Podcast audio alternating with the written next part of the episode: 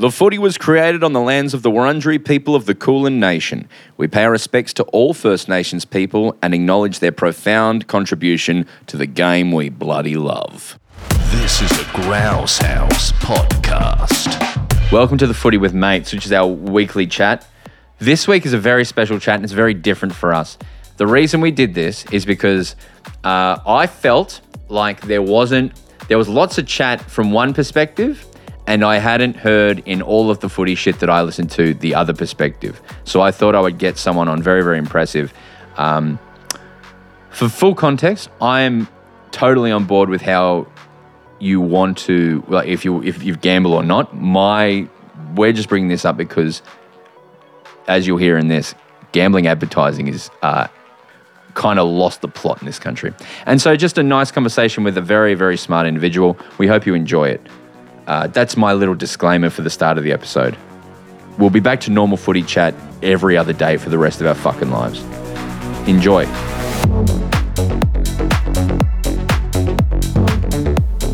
Joining us today, uh, and I've done my research on this, and this is a very hard and comprehensive and, uh, in many ways, profound list. Uh, this bio, but um, it's it's someone a bit different for us. I don't believe they've taken many speckies or uh, or uh, kicked many goals at the MCG, though we may find out quickly that that's not the case. They uh, they were the CEO and advocate for World Vision Australia. Um, that's the Reverend Tim, Tim Costello who's joining us today. But then I just want to go through this list as well. Uh, Tim also received the Victorian of the Year award in 2004 in recognition of his public and community service. He was made an officer of the Order of Australia in 2005. He was a nominee for Australian of the Year. He's the 2008 winner of the Australian Peace Prize and uh, was awarded, the, awarded by the Peace Organisation. And then this is my favourite one. He's listed by the National Trust as a national living treasure. And now he's now he gets to add to that list. He's on the footy with Broden Kelly. Uh, Reverend Tim Costello, thank you for joining us. So so good to be with you and. Uh, Look, I'm very disappointed in you, Broden. Why is that? If, if you had done your research po- uh, properly, you would have known I played Masters footy, Legends footy till I was 55. Oh. I won the goal kicking, you know, for South Yarra. I never got out of that 10 yard square at full forward. I was a full forward, but I was very fast in the square, very fast. Do you that, that's genuinely very impressive. Mm. How many goals did you kick in a year? What are we talking? 150? What are we talking? Uh, 19. Fantastic. Um, that's good. That's good. yeah, we only ever played every two weeks because it took us two weeks to recover. We're yes. old boys. uh, yeah, fair enough. Um, we've asked you to come on, Tim, uh, because of your role currently uh, with the Alliance for Gambling Reform. Uh, we've we, we as we've been doing footy podcast for a year now, and um, and we've found very quickly. Well, personally, not to go into too much detail, but the amount of money that we've had to turn down um, from people who've approached us to to take to sponsor us, but then also. Um, just that, we we found very quickly that it was very hard to find a window where gambling wasn't talked about or covered or promoted in any facet. So I just wanted to. Uh, the, the reason for bringing you on was just to have a chat and bring a bit of balance and get the other perspective because it feels like gambling is kind of represented from one perspective over and over and over, and it might be cool to talk about it from another perspective. So, what's your role um, with the AGR? So, I'm the chief advocate for the Alliance for Gambling Reform and helped set it up. Uh, I've been sort of on this uh, horse for 25, nearly 30 years. Uh, so, so long my kids, you know, when they were teenagers, looked at me and said, Dad, is there any campaign you've backed that's ever won? uh, uh, so uh, gambling, you know, I was sort of on my own 30 years ago. Now, when it comes certainly to pokies, the public agree with me. And when it comes to sports bet ads, the sort the AFL push, the public agree with me. They're sick of it. They're having a psychic vomit. They're going – our kids just want to watch footy. They don't want to know the odds when they're 10 years of age. Why do they know the, the jingles and the odds and the um, logos of sports betting companies? Uh, so I think at least I'm winning some public opinion for once after 30 years. Yep. And and how has gambling advertising changed in the in we'll say 30 years, but even in 50 years? Because we I I don't remember watching footy as a kid and, ho- and the relationship that gambling had with the coverage of it. But in your lifetime, at least, how has it changed and how has it evolved? Oh, it's profoundly changed. So um, uh, the only uh, sports that existed for gambling were racehorses and greyhounds. Right. And the TAB, when uh, it was opened, uh, couldn't serve food, didn't even have seats. The idea was we weren't going to encourage this socially. Mm. You could go in, place your bet, you couldn't buy food, drink, you couldn't sit down. And culturally, the police department uh, that headed this up was called Vice and Gambling. Vice saying this is addictive, corrupting, uh, we don't advertise it. So what's happened is it's massively accelerated. It's spread to footy, to NRL, to cricket, to soccer, to tennis, and it's three hundred million dollars in advertising a year, far bigger than Harvey Norman. It's the big gorilla. So that's what's culturally changed. It's uh, jumped out of being state regulated, you know, no food or uh, seats at the TAB, to being state sponsored, to literally dominating our culture and our sport. So, w- was it was state regulated, and now it's that that's kind of backed off. Is that essentially it? How has that happened? Well, basically, it was regulated to say this is um, leads to vice and crime, and that we don't encourage it and advertise it. To state governments, uh, with the advent first of pokies and now sports betting, and AFL clubs, as you know, got into pokies, going, "Wow, there's a big um, gambling uh, windfall gain for state treasury. Wow, um, we'll promote it. We we don't mind it. We'll let it rip." We forget that these gambling licenses, whether they're pokies or sports betting, are state licenses. They're owned by us, the public. Right. And it's gone from saying, no, you're not going to advertise, no, you're not going to have this in our face, to the state literally because of the money it gets, promoting it, sponsoring it, pushing it, uh, until the pushbacks that we are making now. So the state government representing us, they get us, they get, they give license out to places like Neds or Sportsbet, and do they? Does that mean that they, the state receives a commission on the the revenue they make? So what happened was uh, states didn't license the Neds and sports bets. The Northern Territory did. It was a backdoor. They all got licensed there. They paid virtually no tax. But now what state governments get is a point of consumption tax. So for all the bets in Victoria with sports bet, Neds li- uh, licensed in Northern Territory, the Victorian bets allow the state government to get a point of consumption tax. They're getting money from the turnover of bets in Victoria for companies licensed in the Northern Territory. Gotcha. That's very interesting. now, on that, with the AFL, what's the AFL's relationship to uh, to gambling organisations? Because I would imagine they'd be they'd be not connected at all. Is that the case? The AFL is the biggest uh, sports betting gorilla now on the planet. Um, literally, uh, we have not only the greatest gambling losses in the world in Australia, 40% higher than the nation that comes second.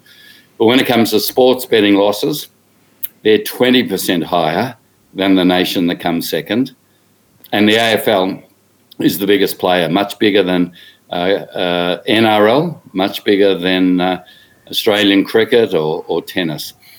And the hypocrisy of this hit me when I remember seeing Gill as AFL um, chair and um, CEO, and he said, "Yeah, yeah, I'm I'm fine with you pushing AFL clubs to get rid of pokies. Yeah, they do damage." As soon as I raised the AFL and sports betting, it was a completely different story. And that story was Andrew Demetriou, who hands over to Gill, leaves as CEO of the AFL. His next big job, first big job, is head of Crown Bet Yeah. at Crown Casino. And he does a deal with his protege, Gil McLachlan, uh, and enormously profitable for Crown Bet, for the AFL, for Demetriou, and for Gil. Enormously profitable. So, so Demetriou walked out of the AFL straight into uh, into Crown Bet, a gambling organisation, who then made a deal with the AFL directly. That's right.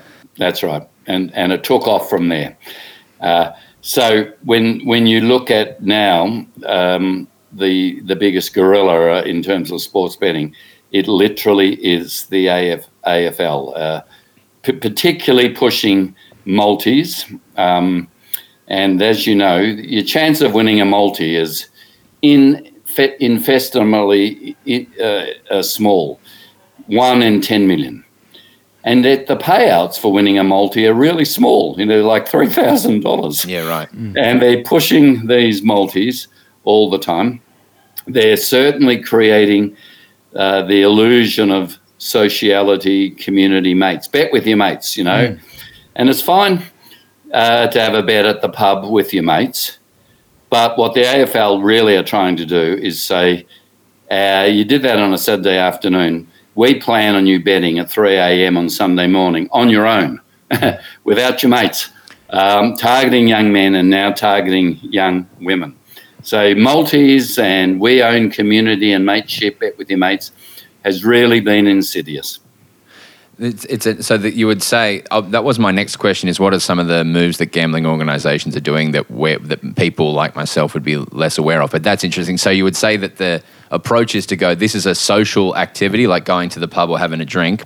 It's it's uh, it's a thing you do with your mates, but we assume that you'll stick around. That's the uh, and and not only uh, stick around, but then you will be the target of their social media.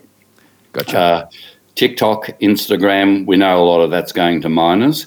We know Facebook says we regulate this stuff, but it doesn't.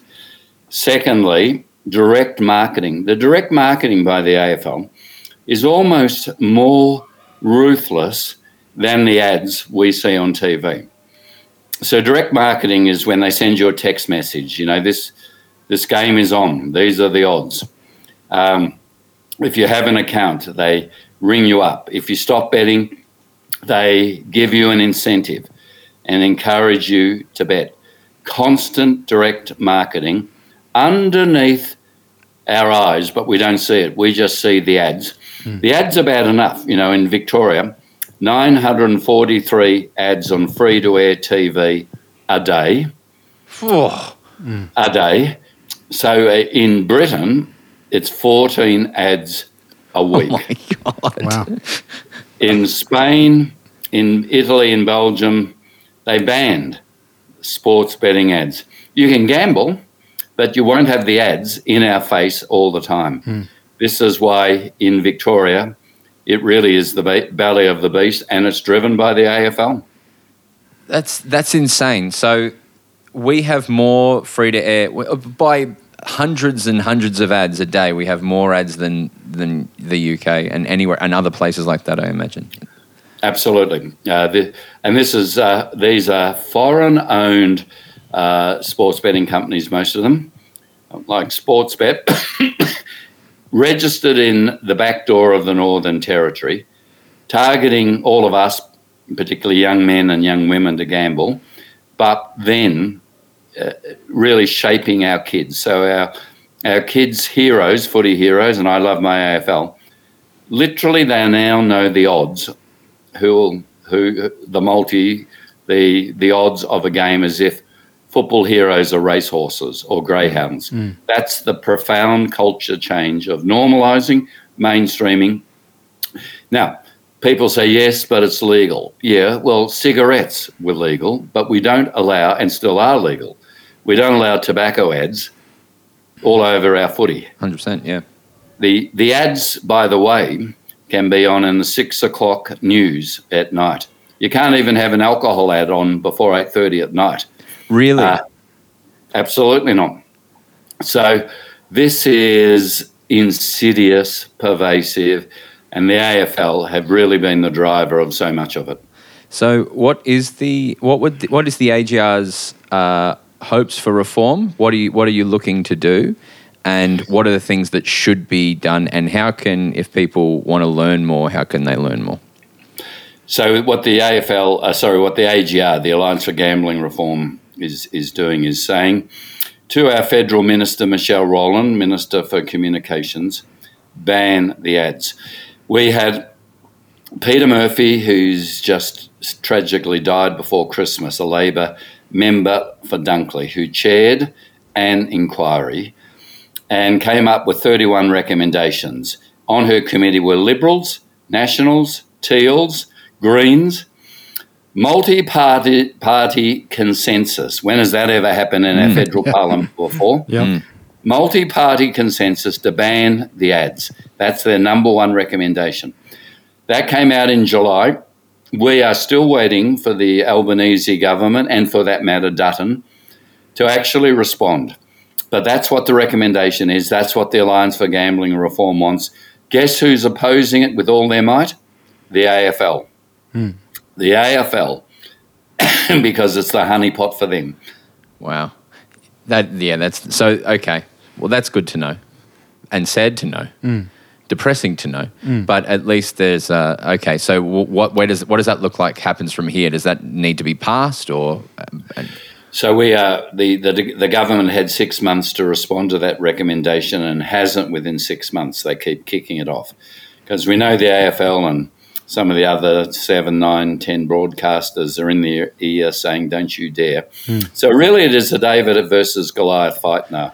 You- Will the government be on the side of the powerful vested interests, the Goliath, or they stand up for parents? There's not a day, literally, where a stranger in the street recognizes me. Usually, a parent say, "I am so furious that my ten-year-old, twelve-year-old knows all the odds, that they that they they are being groomed. Mm. They are being groomed to be gamblers." Yeah. See, why, why the social media campaigns of the AFL continue is what happens is people who bet regularly for a year, maybe two years, can happen quicker, go bankrupt. Or they start stealing and they go to jail. Or their wife kicks them out. And that means they have to keep grooming the next generation to become gamblers. That is actually the business model. That's why you see so many ads on TV, so many such pushing Nathan Brown always, Mick Molloy with the multis. They have to groom the next generation because so many people, young men, literally go bankrupt.